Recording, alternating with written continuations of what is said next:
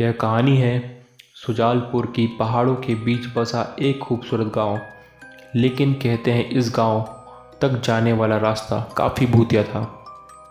प्रभाकर कुछ दिन पहले ही इस गाँव में रहने आया था। वह भी गाँव वालों से इस रास्ते के बारे में काफ़ी सुन, कुछ सुन चुका था। लेकिन प्रभाकर भूत चढ़े हुए कभी विश्वास नहीं करता था। एक दिन वह रात को उसी रास्ते से अपने बाइक से शहर को लौट रहा था और उसकी बीबी सुगंधा भी उसके साथ थी। अचानक से एक काली बिल्ली उनका रास्ता काट देती है। प्रभाकर ज़ोर से ब्रेक लगाता है। तभी वह काली बिल्ली उसके बाइक के पास आकर गुजरने लगती है। दोनों बिल्ली को भगाने का प्रयास करते हैं, लेकिन वह बिल्ली का गुजरना बंद नहीं होता। गुजरते गुजरते वह सुगंधा के ऊपर चढ़ जाती है और वह उसे हटाने का काफ़ी प्रयास करती है, लेकिन बिल्ली सुगंधा को काफ़ी दबोच चुकी थी। तभी प्रभाकर बिल्ली को पीछे से पकड़ता है और सुगंधा को उससे छुड़ाने का प्रयास करता है। फिर प्रभाकर एक पत्थर उठाकर उसे मारता है। बिल्ली ज़ोर से गुजरते हुए सामने के पेड़ पर चढ़ जाती है और अचानक वहाँ से गायब हो जाती है। उसे अचानक गायब होता देख दोनों काफ़ी डर जाते हैं। तभी प्रभाकर कहता है ये बिल्ली कहाँ गायब हो गई? सुगंधा कहती है अजी गाँव वाले कह सही कहते हैं कि रास्ता सच में भूतिया है वो बिल्ली ज़रूर कोई भूत थी। तुम भी ना जंगल का रास्ता है। यहाँ जंगली बिल्लियाँ और जानवर तो होते ही हैं। हाँ जी होते होंगे लेकिन वो किसी पर इस तरह हमला तो नहीं करते होंगे। चलो चलो अब जल्दी निकलो यहाँ से वरना कोई दूसरा जानवर हम दोनों पे हमला ना कर दे।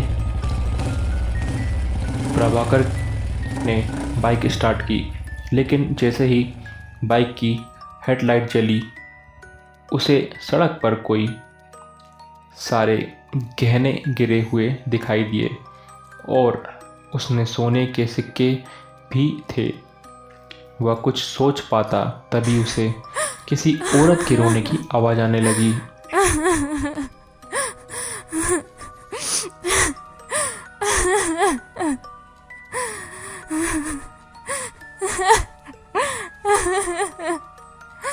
सुगंधा जी अब किसका इंतज़ार कर रहे हो? हम किसी मुसीबत में ना फंस जाएँ। वे दोनों घर लौट आए। लेकिन प्रभाकर के आँखों के सामने वो सोने के गहने और सिक्के अभी भी घूम रहे थे।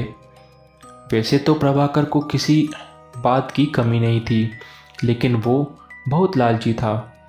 वो उन गहनों को किसी तरह हासिल करना चाहता था। अगले दिन प्रभाकर अपने ही बीज लेने के लिए निकल गया। शहर जा रहा था और सुगंधा की बातों को अनसुना करके, बाइक स्टार्ट करके घर से निकल गया। थोड़ी देर बाद वह उसी भूतिया रास्ते पर पहुँच गया। दिन के समय भी वह रास्ता बिल्कुल सुनसान था।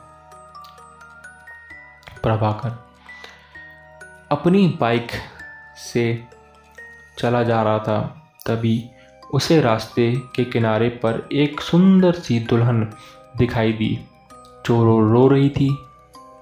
उसे समझ नहीं आ रहा था कि इस सुनसान रास्ते में एक दुल्हन कहाँ से आई।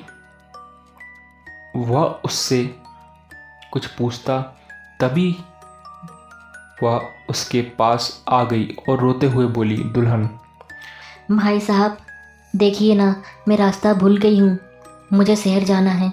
क्या आप मुझे शहर छोड़ देंगे? प्रभाकर। हाँ लेकिन तुम यहाँ कैसे आई? लोग कहा कहते हैं कि यह रास्ता भूतिया है।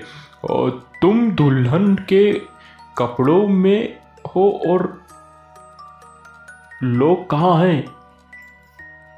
दुल्हन। क्या बोलूँ भाई साहब?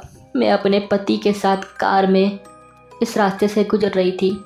अचानक एक काली बिल्ली ने हमारा रास्ता काट दिया और हम लोग रुक गए। मेरे पति ने कार रोकी, तभी उन्हें झाड़ियों के पीछे से किसी औरत के रोने की आवाज़ आई। वह वहाँ गए, तभी उनकी चीखें की आवाज़ आई। मैं दौड़कर वहाँ गई तो देखा वो मरे पड़े थे। प्रभाकर तु, तुम्हारा पति मर गया? दुल्हन। हाँ वो मर गए। उनकी लाश झाड़ियों के पीछे पड़ी है। आप प्लीज़ मेरी मदद कीजिए और मुझे शहर तक छोड़ दीजिए। बदले में मैं आपको ये सारे सोने के गहने दे दूँगी। और मेरे पास कुछ सोने के सिक्के भी हैं। सोने की बात सुनकर प्रभाकर की कान खड़े हो गए। वो तो इसी की तलाश में आया था। उसने उन सिक्कों को अपने हाथों में ले लिया। लेकिन जैसे ही उसने अपने हाथों में लिया, वह लड़की जब दुल्हन से चुड़ैल में बदल गई और ज़ोर ज़ोर से हंसने लगी। और प्रभाकर धुएँ में बदलने लगा। कुछ ही देर में प्रभाकर पूरी तरह से धुएँ में बदल गया। उस चुड़ैल ने उस धुएँ को एक बोतल में बंद कर लिया और ऊपर से ढक्कन को लगा दिया। पहाड़ी के पीछे अपने घर के तहखाने में ले गई। वहाँ पर पहले से ही धुएँ से भरी कई सारी बोतलें थी, चुड़ैल। आज मेरी ग्यारह लोगों की गिनती पूरी हो गई। बिना सोने का लालच दिए मैं इन्हें धुएँ में नहीं बदल सकती थी। लालची कहीं के। कल अमावस्या है। कल मैं इन सबको इनके असली रूप में ले आऊँगी और इन सबको मारकर इनके आत्मा पर कब्जा कर लूँगी। और फिर उसे अपने पति के शरीर में प्रवेश करा दूँगी और फिर मैं, और फिर मेरे पति जीवित हो जाएँगे। दूसरे और रात काफ़ी हो गई थी। प्रभाकर के घर नहीं पहुँचने पर सुगंधा को चिंता होने लगी। पूरी रात सुगंधा ने प्रभाकर का रास्ता देखा, लेकिन प्रभाकर नहीं आया। उसे समझ नहीं आ रहा था कि वह अचानक से कहाँ चले गए। तभी उसने देखा कि गाँव के मुखिया जी गाँव के कुछ लोगों के साथ वहाँ से गुजर रहे थे। वो उनके पास गई और सारी बात बताई। मुखिया, बेटी सच सच बताना तुम लोग हाल ही में भूतिया रास्ते पर चले गए थे क्या? सुगंधा। जी हाँ जी गए तो थे, लेकिन उससे मेरे पति के ना लौटने का क्या संबंध है? मुखिया, कितनी बार कहा है, उस रास्ते का इस्तेमाल मत करो, लेकिन पता नहीं लोगों को मेरी बात समझ में क्यों नहीं आती है? सुगंधा आखिर आप सभी को वहाँ से जाने से मना क्यों करते हैं? क्या राज है उस रास्ते का? मुखिया, बेटी, कुछ साल पहले एक नया शादीशुदा जोड़ा। इसी रास्ते से गुजर रहा था। तभी गाँव के ही कुछ बदमाश लोगों की नज़र उस पर गई। उस दुल्हन के गहने देखकर उनके मन में लालच आ गया। उन्होंने उस गहने के लालच में दोनों को मार दिया और मारते ही वह लड़की चुड़ैल बन गई। उस दिन से जो भी उधर गया, वह वापस नहीं लौटा। सुगंधा, मैं वहाँ आज जाऊँगी और अपने पति को वापस लेकर आऊँगी। मुखिया वहाँ से कोई नहीं लौटा बेटी। वहाँ जाना, जानबूझकर मौत को गले लगाना है। लेकिन सुगंधा ने उनकी एक न सुनी और मुखिया भी गाँव के कुछ लोगों के साथ तांत्रिक को लेकर भूतिया सड़क वाले रास्ते पर पहुँचने लगा। उनमें से कुछ लोगों ने अपने हाथ में मसाल भी रख ली थी। जंगल के पास वाली पहाड़ी के पास से उन्हें मंत्र की आवाज़ सुनाई दी। वो सभी छिप कर देखने लगे। देखा कि वही चुड़ैल मंत्र पढ़ रही थी। चुड़ैल, है शैतानी ताकत प्रकट हो।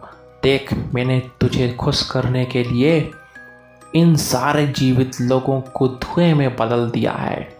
कुछ घंटे के बाद मैं इन्हें आज़ाद कर दूँगी और इन्हें एक एक करके मारूँगी।